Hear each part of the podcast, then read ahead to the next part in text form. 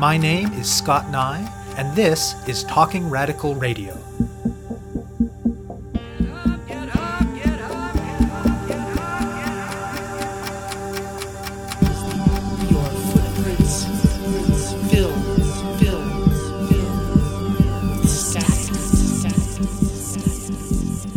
The help of social media and the internet, there is quite a lot of factual and helpful information that's being put out.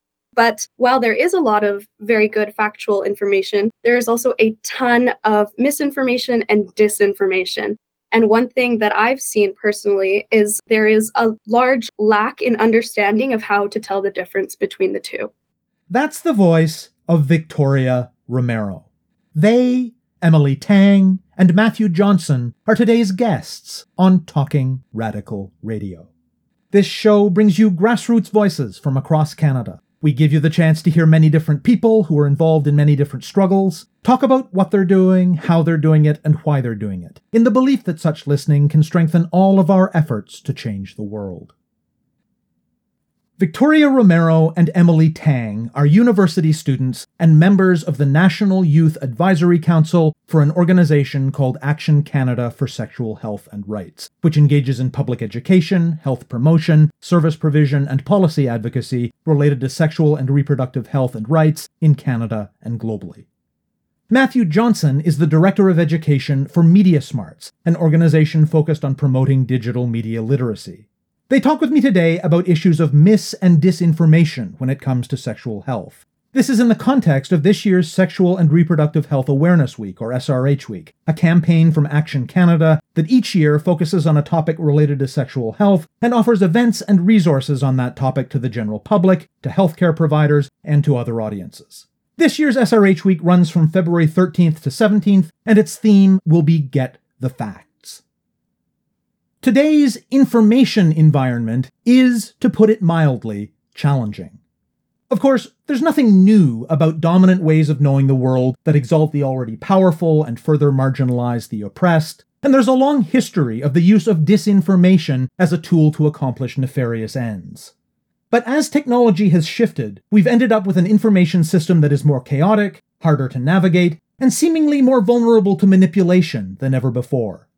Mainstream institutions that produce and circulate knowledge, like schools, newspapers, and governments, continue their role in reproducing settler colonialism, white supremacy, capitalism, patriarchy, heterosexism, ableism, cissexism, and more. But there seems to be more space for reactionary movements, from last decade's Gamergate to today's growing far right, to use sensationalism, distortion, and deception to grow their base and make all of those things sharply worse.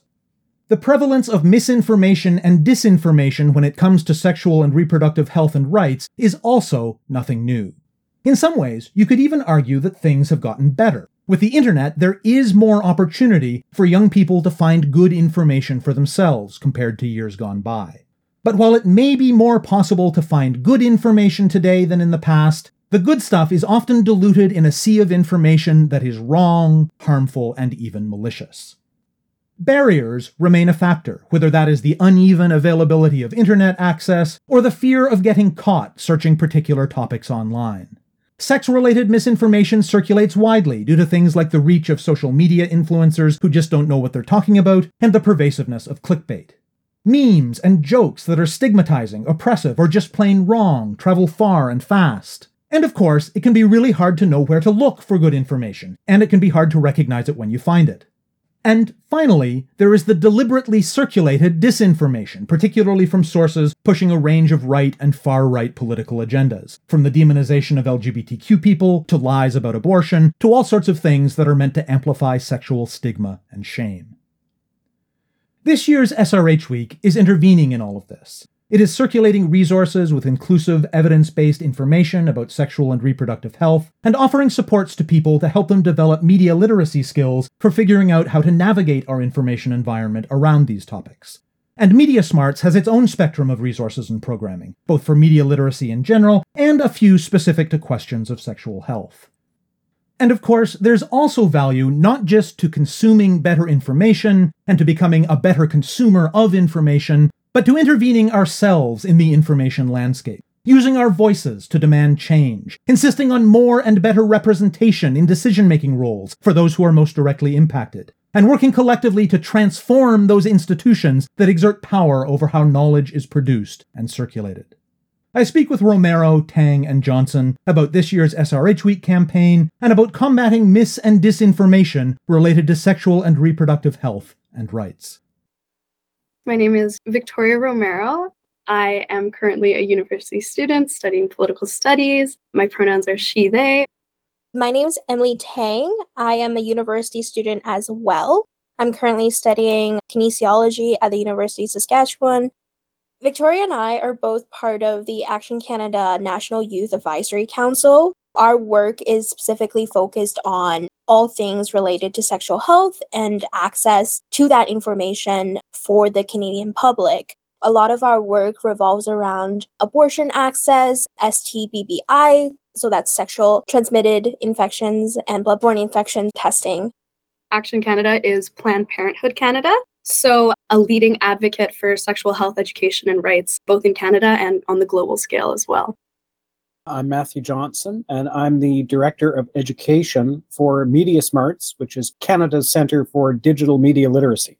Media Smarts has been around actually since 1996, and our mission is to ensure that Canadian children and young people have the critical thinking and ethical decision making skills they need to actively engage with all of the media that they use and consume.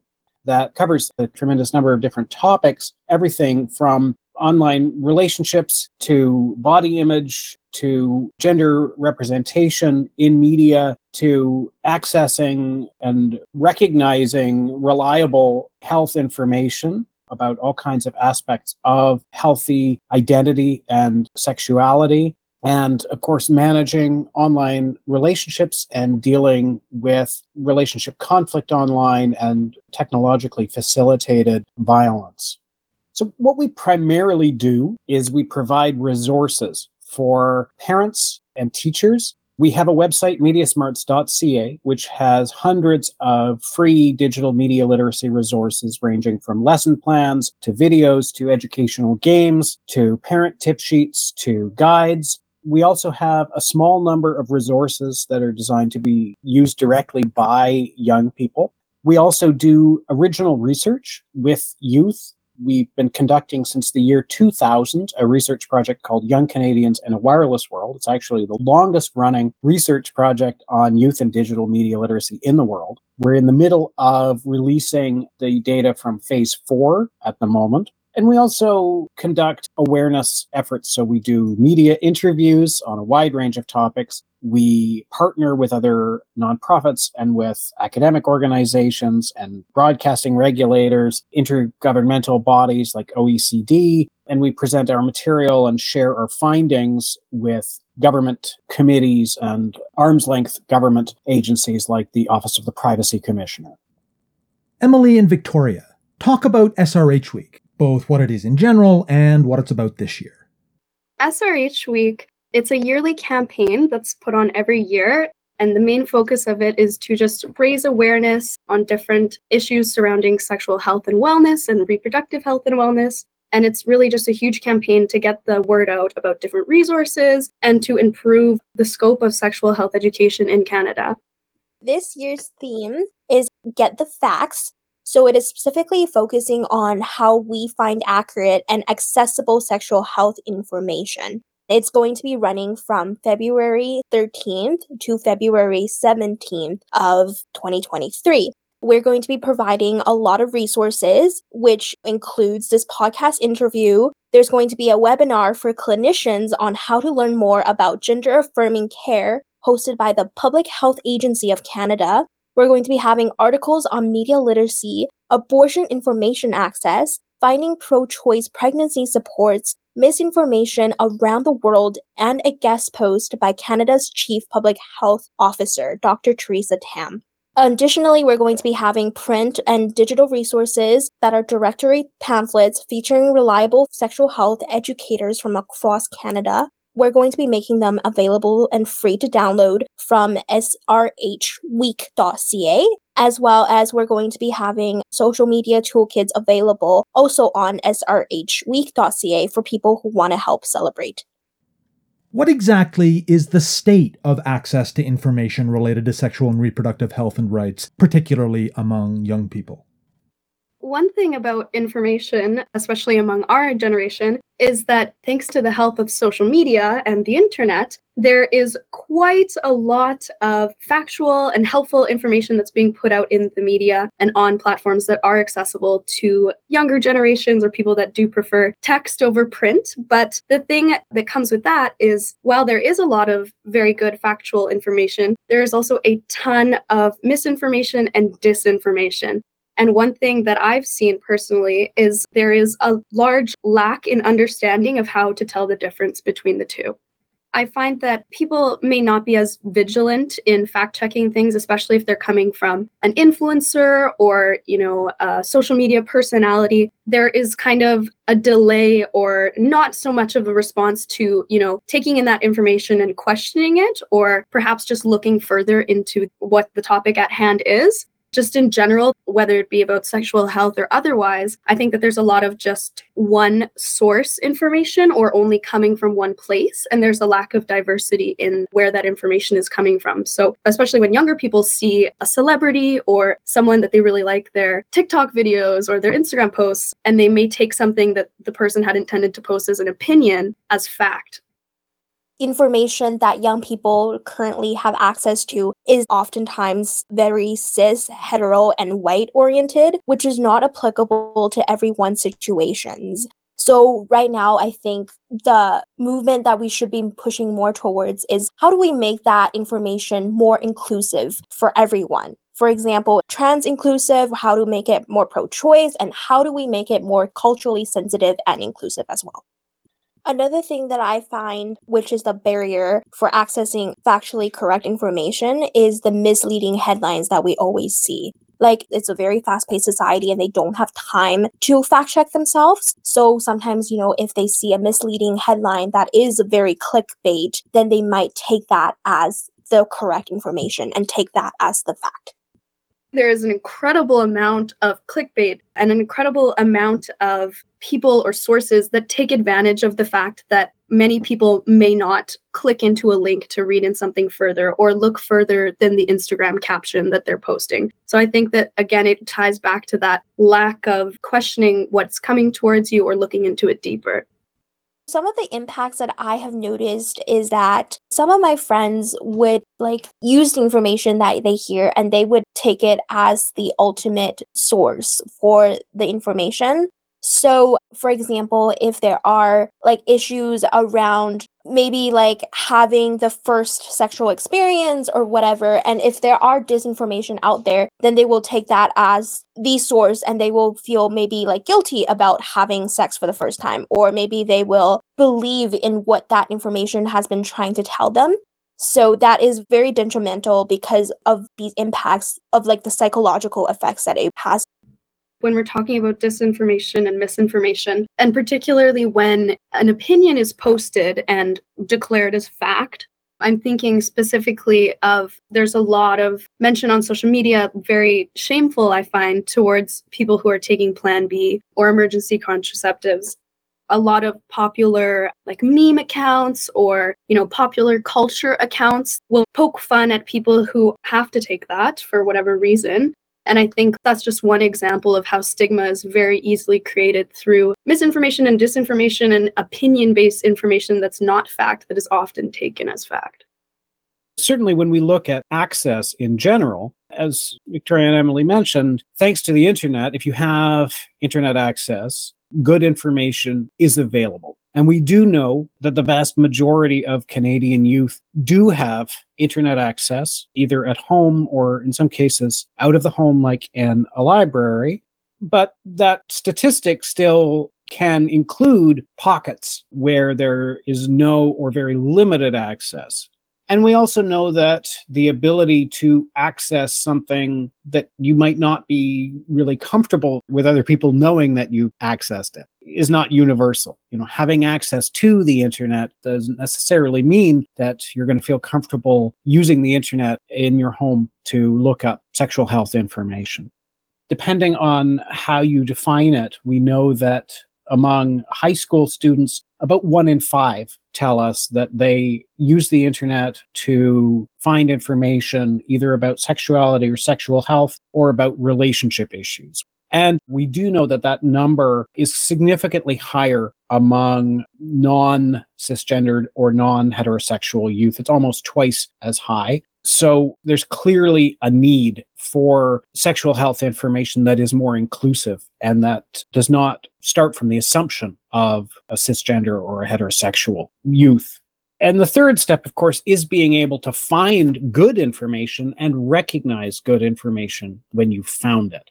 We do know that when we compare the phase four data that we're going through right now to the phase three data that we released a few years ago, in general, young people are using more and better strategies to verify information. And they're more likely than they were in phase three to verify information outside of a school context.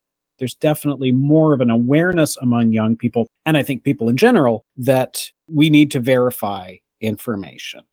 Part of the issue is that, first of all, we know that there are quite a few people who are intentionally promoting disinformation about sexual health topics, whether that is disinformation around transgender issues, whether that's disinformation around sexual orientation, whether it's disinformation around abortion. There are organizations that are doing that, and youth in general don't have the skills they need to recognize when something is coming from a source that has a bias of that kind. Because a lot of the older ways of verifying that youth are in many cases still being taught things like the crap test, CRAAP, rely very heavily on looking at what an organization or a website says about itself which made sense in an information environment where you could assume that people weren't just flat out lying about who they were or just things in general.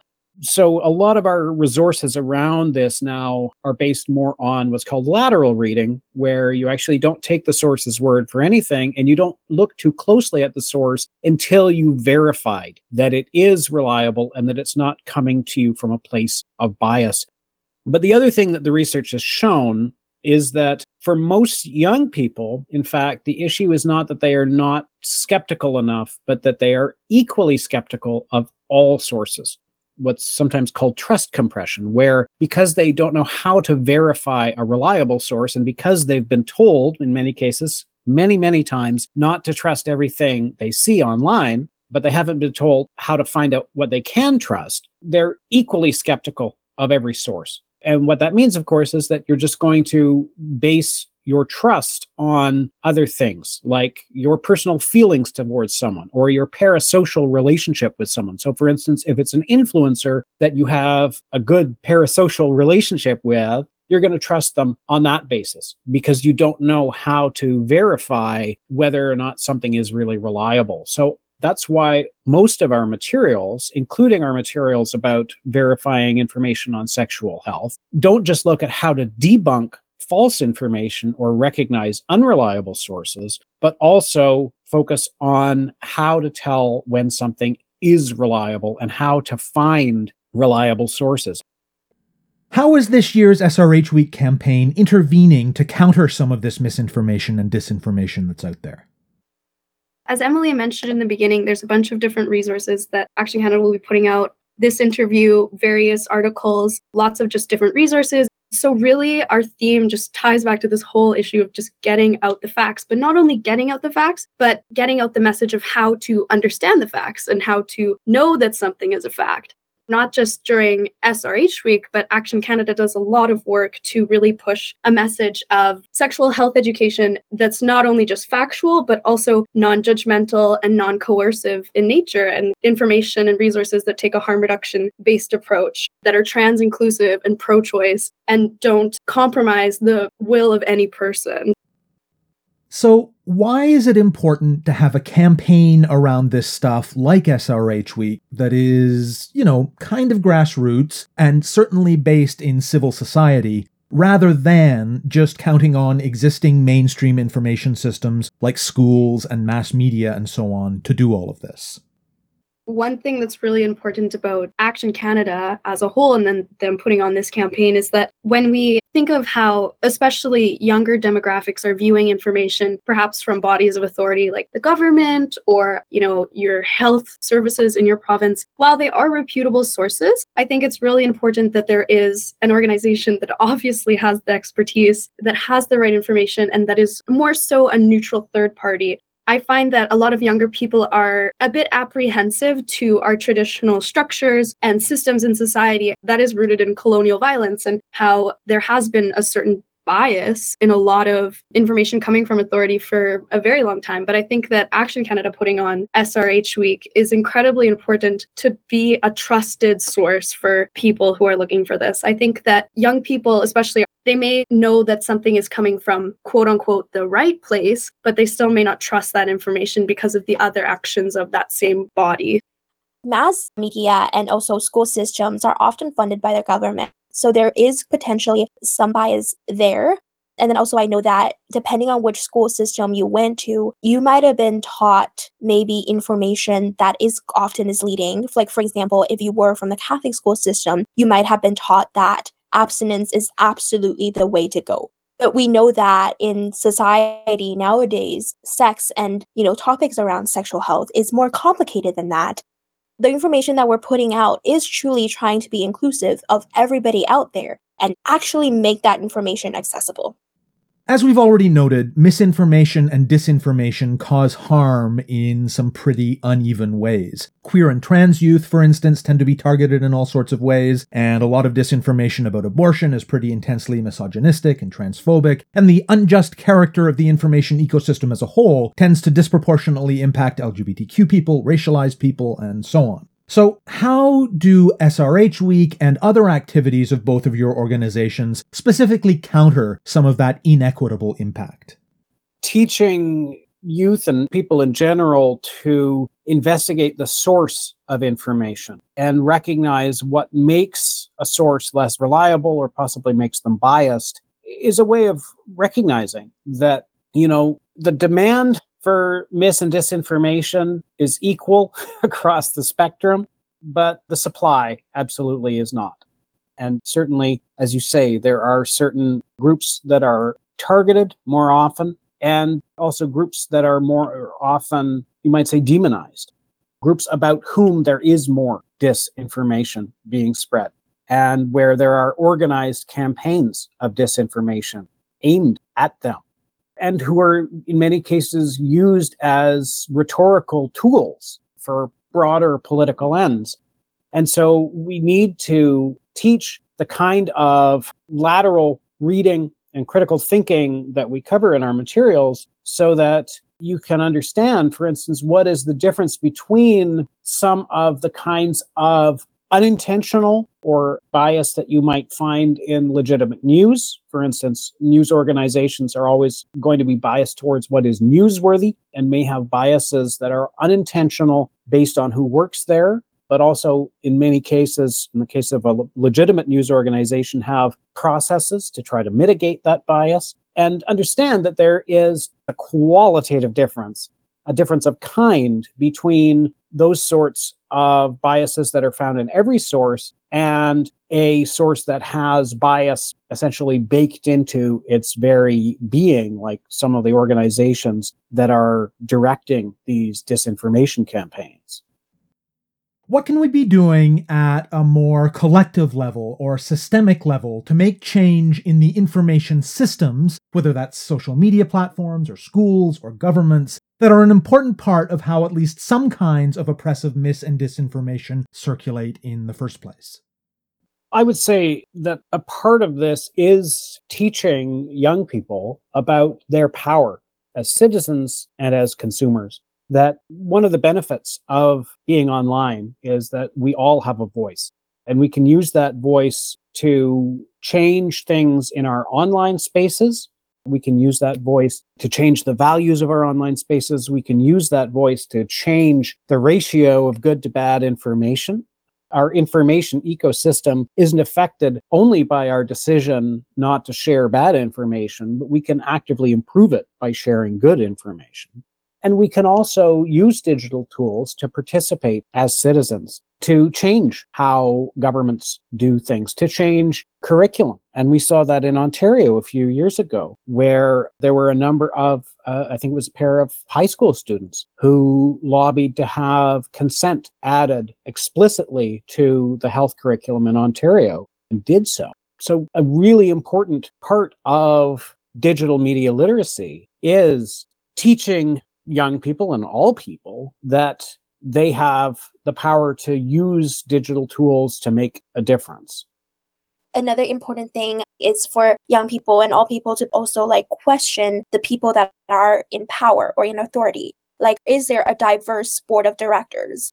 Is there a bias on the board of directors? And maybe if there isn't as much diversity, then maybe are there ways for you to get involved to make that board of directors more diverse, whether that is culturally diverse or trans inclusive or being more aware of the 2S LGBTQIA plus community? Are there those peoples on the board of directors and are they able to make a difference? I think it's really important, again, that we just make sure that there is involvement from the communities or the demographic or groups that the information or the source is trying to reach. So, if an organization is putting out perhaps not disinformation, but maybe misinformation around abortion or emergency contraceptives, then maybe we should be taking a look at why or how, what is their motivation behind that? And it comes down to that fact of questioning where you're getting these sources. So, why are we allowing these bodies to put out this information? It really just comes down to questioning those bodies that are putting out this information and really looking at what they're saying. Like, do they have a harmful motive? Are they intending to shame people? Are they intending to perhaps direct people to a certain, you know, moral standard? And it comes down to questioning why and pushing bodies on why they are still continuing to do so when we empower young people, especially to understand what kind of information is being put out to them, then they are more empowered to speak up about it. You have been listening to my interview with Emily Tang, Victoria Romero, and Matthew Johnson about SRH Week 2023 and about mis and disinformation around sexual and reproductive health and rights. For those of you who only encounter Talking Radical Radio through the show itself, this is a heads up that the show will be ending its 10 year weekly run at the end of February 2023. And you can look at the pinned posts on our social media accounts for more information. To find out more about Talking Radical Radio, the guests, the theme music, and the ways that you can listen, go to talkingradical.ca and click on the link for the radio show. On the site, you can sign up for email updates or follow us on Facebook, Twitter, iTunes, SoundCloud, and other platforms. I'm Scott Neigh, a writer and media producer based in Hamilton, Ontario, and the author of two books of Canadian history told through the stories of activists, published by Fernwood Publishing. Thank you very much for listening, and I hope you tune in again next week.